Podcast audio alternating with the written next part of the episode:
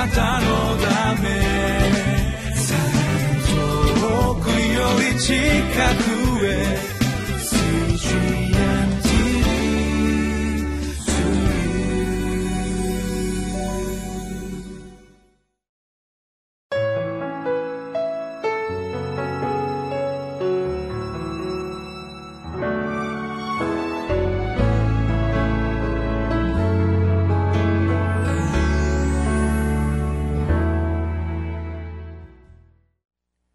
4月10日のリビングライフの時間です。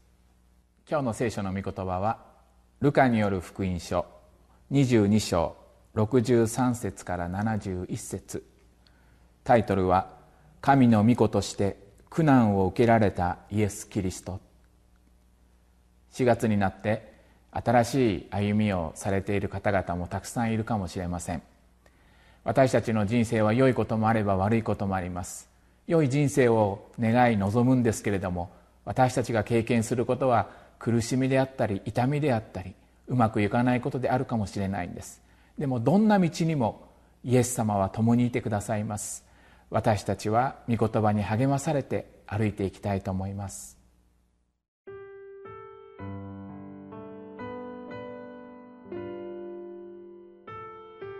ルカの福音書22章。63節から71節さて、イエスの監視人どもは、イエスをからかい、鞭で叩いた。そして、目隠しをして、言い当ててみろ。今叩いたのは誰か、と聞いたりした。また、その他、様々な悪行をイエスに浴びせた。夜が明けると、民の長老会、それに祭司長、立法学者たちが集まった。彼らはイエスを議会に連れ出し、こう言った。あなたがキリストなら、そうだと言いなさい。しかしイエスは言われた。私が言っても、あなた方は決して信じないでしょうし、私が尋ねても、あなた方は決して答えないでしょう。しかし今からのち、人の子は神の滞納の右の座につきます。彼らは皆で言った。では、あなたは神の子ですか？するとイエスは彼らに、あなた方の言う通り、私はそれです、と言われた。すると彼らは、これでもまだ承認が必要でしょうか？私たち自身が彼の口から直接それを聞いたのだからと言った。私たちは聖書の御言葉の中からイエス様が十字架に向かうその歩みを見ています。イエス様は十字架の道に歩まれました。それは本当に大きな悲しみと痛みが満ちているようなそういう人生の歩みでした。私たちも人生の中でさまざまなことを経験する時があります。それでもどんなことの中に私たちが置かれていてもイエス様はその痛みや悲しみを理解していてくださる方です。誰にも理解されないと思っているようなそういうような悲しみがたとえあったとしてもイエス様だけは私たちの傍らに立って守り支えてくださるお方であることを聖書から知ることができます。今日の聖書の箇所の前にはペテロがイエス様を知らないと3度否定してしまったという場面がありました。裏切られるということをイエス様は経験されます。そして今日の聖書の箇所の中にも22章63節。さてイエスの監視人どもはイエスをからかい鞭で叩いた。そして目隠しをして言い当ててみろ。今叩いたのは誰かと聞いたりした。またその他さまざまな悪行をイエスに浴びせた。からかわれ鞭で打たれ悪行を浴びせられて何か周りを見ると一つも良いことがないようなイエス様の人生がここにありました。良いものを見て喜びたい。いい状況を経験して神様を賛美したいっていうこともありますけれども本当に虚しい辛いそういう十字架の場面に十字架の道にイエス様は歩かれているんです。イエス様が経験した苦しみ悲しみっていうのは本当に心が塞ぎ込んでしまうようなそういうものでありました。でもイエス様は何か前を向いてこの十字架の道を歩もうとされています。イエス様は神の子でありましたからどんな苦難があっても大丈夫っていうこともあったかもしれませんけれども私たちはこの聖書の中からイエス様が苦難の道にあってどういうふうに生きていけばいいのかっていうのを示されているように思うんですね。それは神の御心を私たちが心に収めているっていうことです。口にはしなくてもいいんです。何か状況によってそのことを図らなくてもいいんです。神様は私の傍らにいつもいてくださってそして御心を実現させていてくださるって心の内で信じながら思いながら私たちは生きていく。むしろ周りの状況はもう何か良いことが起きるっていうことではなくてもイエス様の御心があるって私たちが心に思いながら生きていく道を神様はこの聖書の中から私たちに示されているように思うんです。66節をお読みします。夜が明けると民の長老会それに祭司長立法学者たちが集まった。彼らはイエスを議会に連れ出しこう言った。あなたがキリストならそうだと言いなさい。しかしイエスは言われた。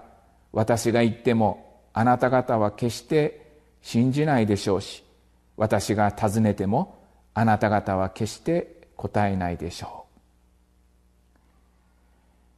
夜が明けると大きな苦しみの中で夜が明けてそして新しい展開がここから始まっていくっていうことがあります。イエス様は信仰を問われるというかその心の中にあることを問われるそういう質問をされました。あなたがキリストならそうだと言いなさい。何かこの言葉は私たちが人生の歩みの中で歩いていくその中にあってもあなたはクリスチャンなんですか？あなたは神様を信じているんですか？そういうようなことが問われるようないや実際にそういう言葉を聞くっていうこともあるかもしれないです。この苦しみの中であなたはまだ神を信じるんですか？この悩みや痛みの中にあってもあなたは信じ続けていられるんですか？って問われるようなことってあるかもしれないんです。イエス様は何と答えたかっていうとしかし今からのち人の子は神の滞納の右の座につきます。69節の言葉です。神の栄光を指し示したんです。人間ですから。私たちは苦しみの中で心が萎えてしまったりああ神様を信じるっていう思いがその信仰の炎が小さくなってしまうやなっていうことを経験することがあるかもしれないんですけれども神様はあなたと一緒にいてくださいます。そして見える現実ではなくて見えない真実を信仰の歩みを私たちに導いてくださってるんです。あなたはそれでも信じますかっていう踏ん張りどころが来る時がありますけれども私たちはこのイエス様に倣って静かに天を見上げて神の栄光があると宣言するような歩みに導かれていきたいなってそういうふうに思うんです。私たちは地上の経験している事柄を見て一喜一憂する歩みではなくてどんなことを経験しても天の栄光を指し示して神は共にいてくださる。この苦難の中でもあなたは信じていられるんですか？あなたはそれでも信仰捨てないで大丈夫なんですか？大丈夫です。神様はこれを良いことにしてくださいますと。この思いは私たちの思い頑張ってこの思いを信仰を告白しなきゃいけないっていうことじゃないんですね。精霊の導きの中で神様に全部のことを委ねる中で自分の手に握っていると信仰っていう歩みを私たちは歩むことが難しくなります。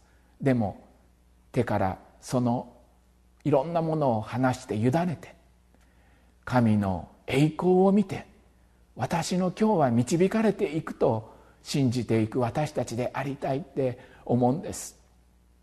今日私たちが歩いていくその人生の中にはいろいろなことがあるかと思うんです。それでも大丈夫です。こんな苦しみは誰にも分かってもらえないっていうことがあったとしても大丈夫です。イエス様があなたと一緒にいてくださって天の栄光を見なさい。私があなたと一緒にいることを見上げていなさいって神様は私たちに導いておられるんです。イエス様がおられることを信じて私たちは今日も歩いていきたいと思うんです。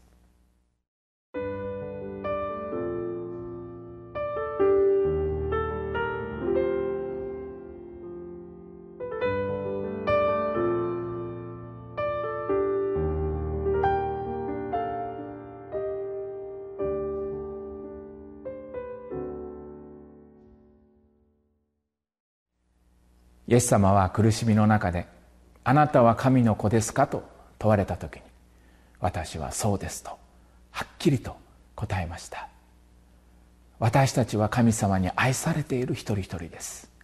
神様が守っているあなたの人生です私は神の子です。